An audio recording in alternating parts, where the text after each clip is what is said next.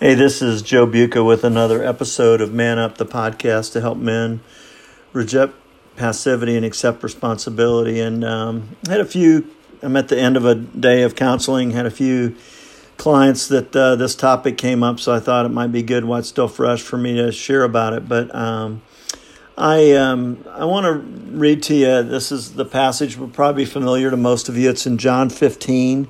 Uh, I'm reading out of the New American Standard. Um, um, John 15, 1 through 5. I am the true vine, my Father is the vine dresser. Every branch in me that does not bear fruit, he takes away.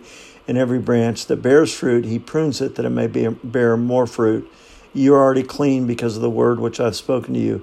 Abide in me, and I in you, as the branch cannot bear fruit of, in itself of itself unless it abides in the vine, so neither can you unless you abide in me. I am the vine, you're the branches. He who abides in me and I in him, he bears much fruit, for apart from me, you can do nothing. And, um, I, you know, kind of the distinction is this idea of bearing fruit versus producing fruit. A long, long time ago, like 35, 40 years ago, um, I remember hearing a man speak. His name was Ron Dunn. Ron's you know, a long time ago, gone to be with the Lord, but he talked about this passage and he just talked about, you know, the word abide is the, in Greek is the word meno, to remain, to be attached.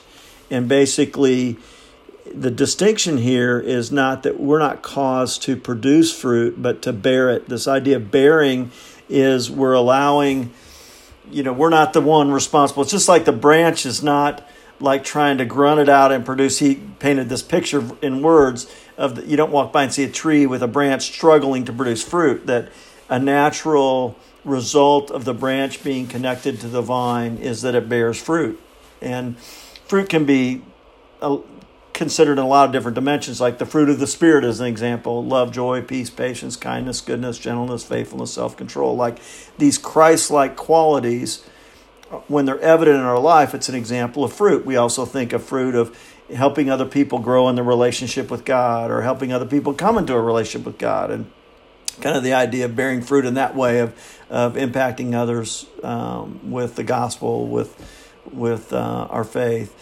And, and really kind of the key thing, and so this is where uh, actually two different clients a day, um, both we talked about it my very first appointment, or actually it was my second, and uh, another just this idea of the, the job of the branch is to be attached to the vine. Like the job of the branch is not to produce fruit, but to be, if you're attached to the vine, if we're attached to Christ and we're gaining and growing in our intimate connection with Him, fruitfulness will come as a result of that in some way, shape, or form. And so, the extent to which I'm connected, the extent to which I'm attached to the vine, and I would say very practically, for me, that looks like um, spending time with God, uh, asking Him to. Um, uh, in, in some ways, it's going to sound a little funny to say it this way, but asking Him to show me how much He loves me, to show me and to demonstrate His love. I see that mostly as I read in the Scripture about Him. I read Christian books that talk about his love for me. Those are very compelling to me. His desire for intimacy. And actually, I would even go so far to say he desires to connect with me more than I desire to connect with him. And so, even being drawn, being um, um, uh, compelled and drawn by his love for me and his desire for relationship with me and his desire to uh, to give me what I need when I need it, to give me the things that I need to exist, to give me not just physical provision, but spiritual, emotional provision. That, you know, He gives me life, He gives me sustenance, He gives me strength, He gives me wisdom, He gives me perspective, He gives me forgiveness and grace and mercy and love. And, and so, again, my job as a branch, your job as a branch, if you're a Christian, is to be attached to the vine we're most alive when we're most attached. And again, the correlation between being attached and having a vital connection rather than a kind of a even a um, loose connection to the vine, but to be vitally connected.